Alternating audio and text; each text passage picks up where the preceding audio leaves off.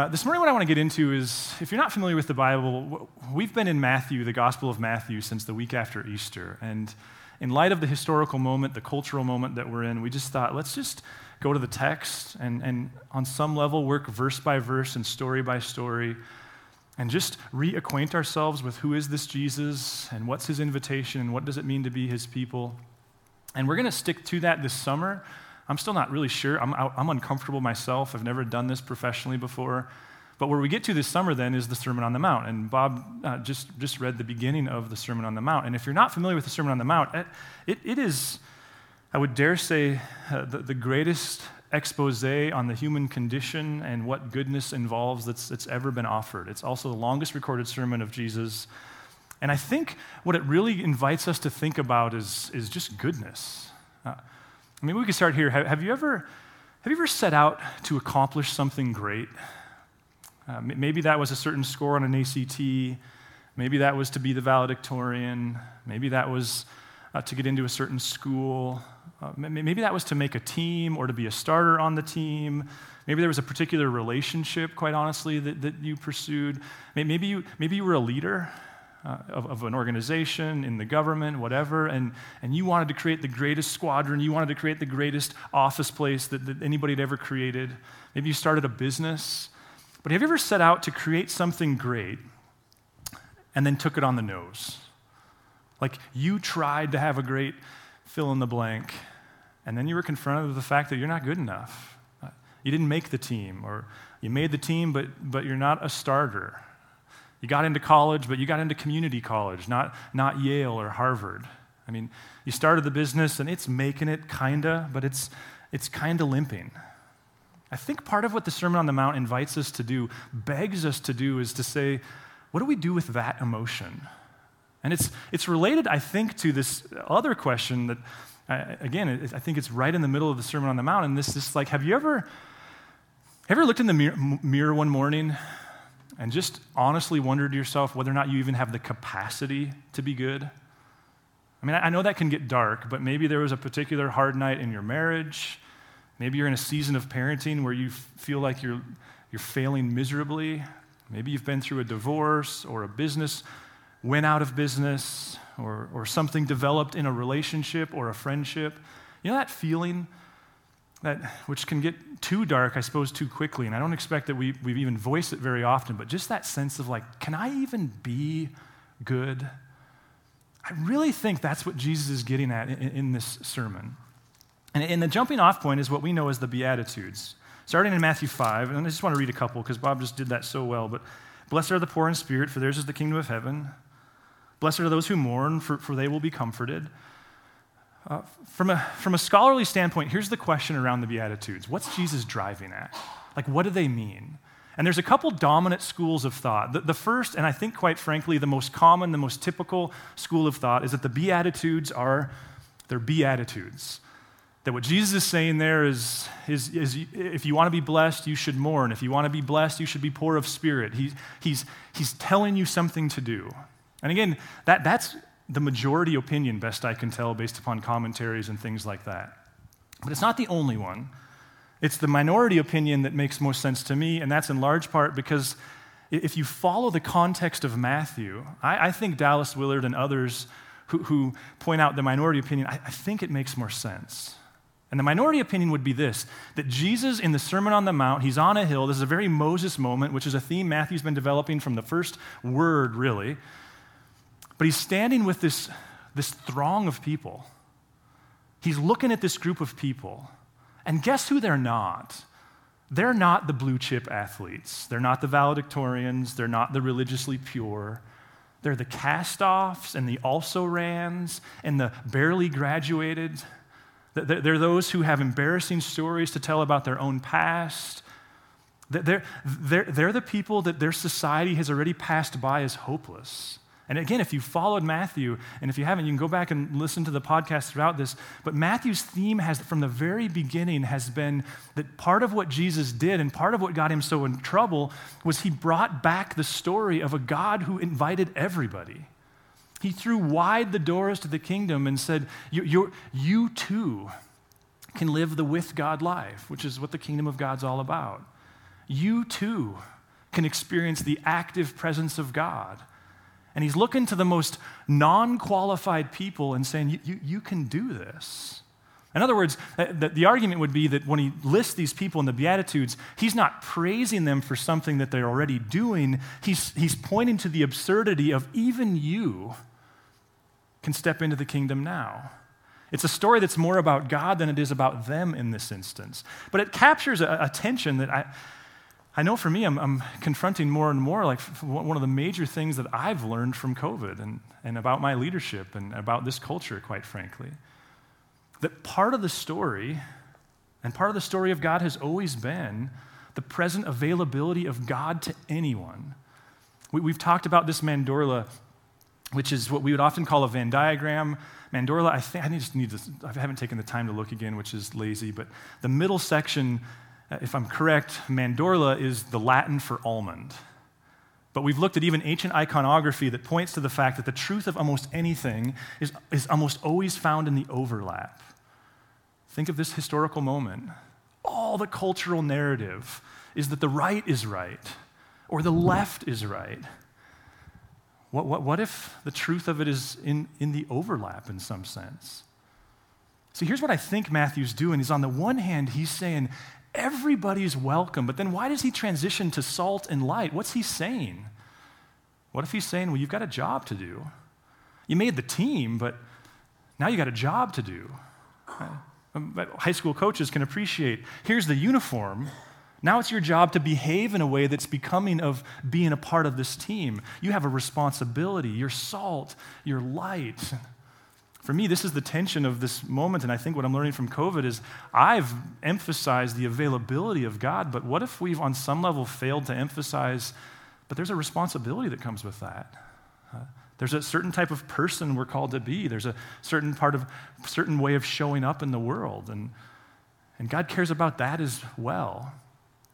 Uh, one of the things that captured this for me, this week I was thinking about these things as you do, and I remembered a story about my friend Vern. Some of you will know Vern, others not. He's the first guy I ever worked for in church, and I can, I can say he's the single most talented person I've ever known personally, him and Hopkins.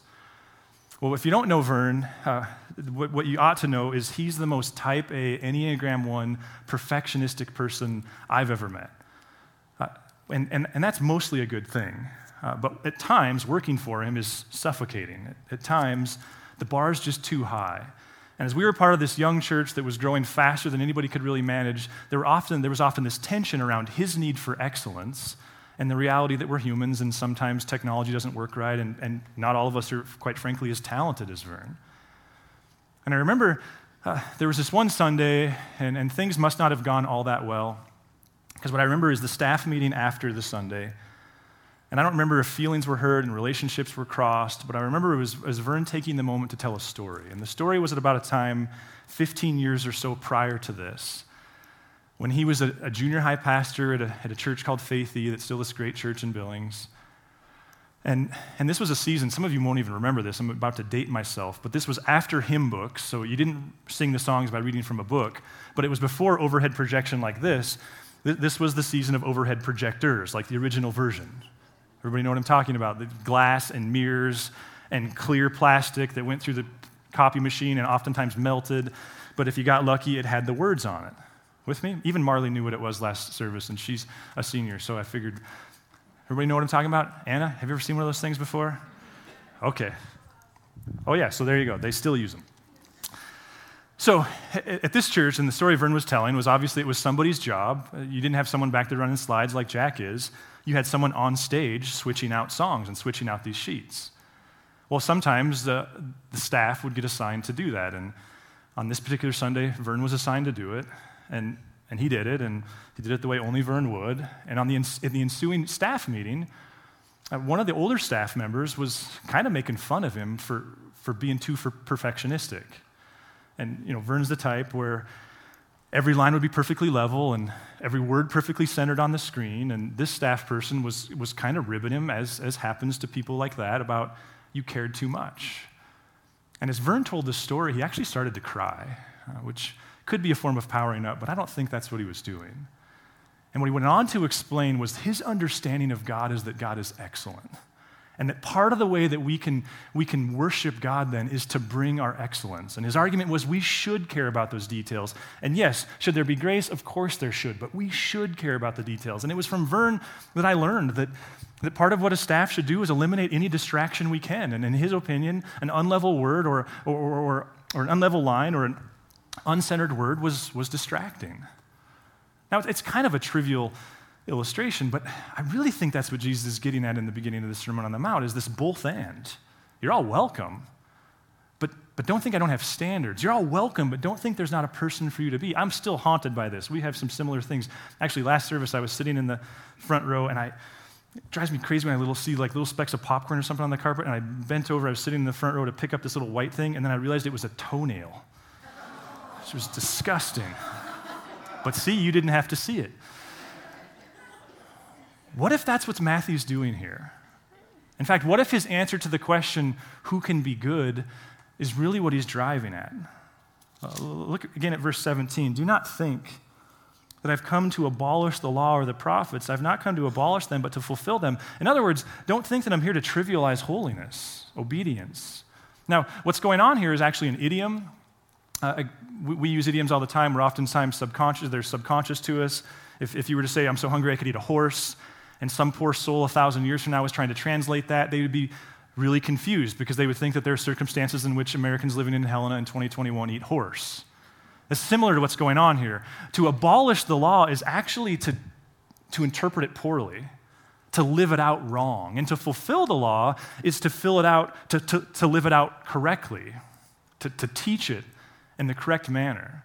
So, so make no bones about it. Jesus is not willy nilly just showing up and going, hey, I'm going to die on the cross and you're all rescued. He's actually very much saying that, and he's saying there's a standard, that there, there's obedience, there's a right way to do this and a wrong. And then, excuse me, I'm sorry, but in verse 20, this is, in my opinion, in, in Dallas's opinion, the crux of the entire sermon. For I tell you, unless your righteousness exceeds that of the scribes and Pharisees, and that word righteousness really just means goodness Unless your goodness exceeds that of the scribes and the Pharisees, you'll never enter the kingdom of heaven. Now, these are the moments where you start realizing what got Jesus killed, because he's essentially putting his arm around Aaron Rodgers and going, Man, I sure hope you can throw a football better than him, because you have to if you're going to be any good. Like, he's throwing his arm around world class musicians and saying, They're not good at this at all. If you're going to do this, you better be better than them.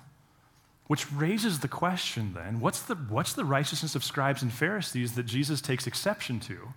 And, and how is it that he's saying that, that the goodness he wants to bring exceeds that of them, the, the, the very best of his religious culture? Well, that's where he starts breaking it down. And uh, the, the, first section, and Dallas would say that they're chronological for a reason, that if we can get through the first few, then most of life is kind of dealt with anger this week. Next week, we're going to talk about uh, Jesus and sex, which that should be fun. I'm sure it'll be lots of people here next week. And then he gets into the words we use. So you can see he's not really touching on any of this stuff we struggle with. But here we go. He gets into anger first. You've heard that it was said to those of ancient times, You shall not murder, and whoever murders shall be liable to judgment. So notice what he's saying is their standard is just don't murder. As long as you do that, you're, you're good. But I say to you, that if you are angry with a brother or sister, you'll be liable to judgment. And if you insult a brother or sister, you'll be liable to the council. And if you say, you fool, you'll be liable to the hell of fire. So, what's the righteousness of scribes and Pharisees? Well, it's, it's external, it's, it's don't murder. And this is where we get into like, Jesus is not easy. Because what's he doing with the bar? Suddenly he's saying, no, no, actually, to avoid murder, it's really not that good of a litmus test for where your heart's at. Where's, where's he putting the bar? He's putting it at anger. What is anger? Well, I love Matthew, or excuse me, Dallas Willard's definition. He says anger is simply the result of a thwarted will, of an interrupted desire, which means it means it's inherently human, doesn't it? It also means that those of us wired more like Vern are going to, that's why we live in the angry quadrant more, because we have stuff that we, that we have different lenses that we see life through. What is Jesus saying? Is he saying you should never get angry? Well, that, that to me would um, trivialize the fact that Jesus came as human. Jesus himself, we see in the story, often got angry. So, what is he doing? Well, notice he talks about what do we resort to in that anger. Uh, do you call him a fool? Do you call him raca? And we could spend some time on the specificity of his language. Uh, the, the, picture, I have it drawn in the margin of my, my copy of The Divine Conspiracy, which is Willard's kind of opus. It, it's uh, one of the ways to translate it is just hakalugi. Like that's what he's saying is like in your anger, if you're not careful, your heart's desire is to just hakalugi on people. Dallas's word for this is contempt. That what Jesus is really warning us about is that anger is human, but kingdom work is to make sure that said anger doesn't manifest into a full fledged plant called contempt. And we, I think, I would hope we can all see this. Whether it's someone pulling out in front of you, or someone who disappoints you, or, or someone that you're annoyed by, it's very easy to allow anger to become this thing where you're actually questioning their very value as a, as a human. And here again, quite honestly, I, I think we're at the intersection of our historical moment, our cultural moment.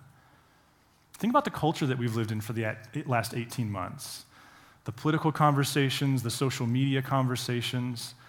Uh, I would dare say that not only have we endorsed contempt, haven't we culturally said that if you don't have contempt against for the right things, you're actually doing it wrong? You, you're bad if you fail to have contempt for the right things. The conservative right, it's got a long list of things that you're clearly bad if you don't have contempt towards them. And to be fair, the progressive left is playing the same game, aren't they? They each have their own pet lists the intersection of which I would argue has truth in it. But the progressive left also has a long list of things, and, and, and you're not, you're, you're, you're, you're bad if you don't have contempt towards those things. This is again for me, and I, I feel like within that confused but paying attention kind of heart that we've been talking about since Christmas, what's starting to coalesce for me a little bit is this realization of wait a minute, wait a minute. We're not called to be progressive Christians. I don't think we're called to be conservative Christians. And I know for as long as I get to lead, we're not trying to be a progressive church and we're not trying to be a conservative church. It's a reminder we're trying to follow Jesus. And quite frankly, either one of those options is far easier. Because in those options, you're good if you just have contempt to the right things. But in the Jesus option, what's he really driving at? What's the heart behind this? Well, he illustrates that, I think, when he tells a story about a guy and a gal who saved a bunch of money. They wanted to go to the Super Bowl. After years of saving for the Super Bowl, they finally made it there, only they're not going to the Super Bowl. Their Super Bowl was to go to the temple. And there's reason to believe that for some people, it would have been the result of a lifetime of earning to make it there once.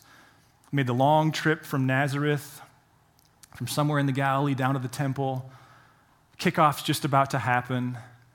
And they remember a person with whom there's contempt involved in the relationship. And before kickoff even occurs, before they've even offered anything at the temple, they get up from their spot and they do the multi walk, multi day journey back home to deal with their contempt.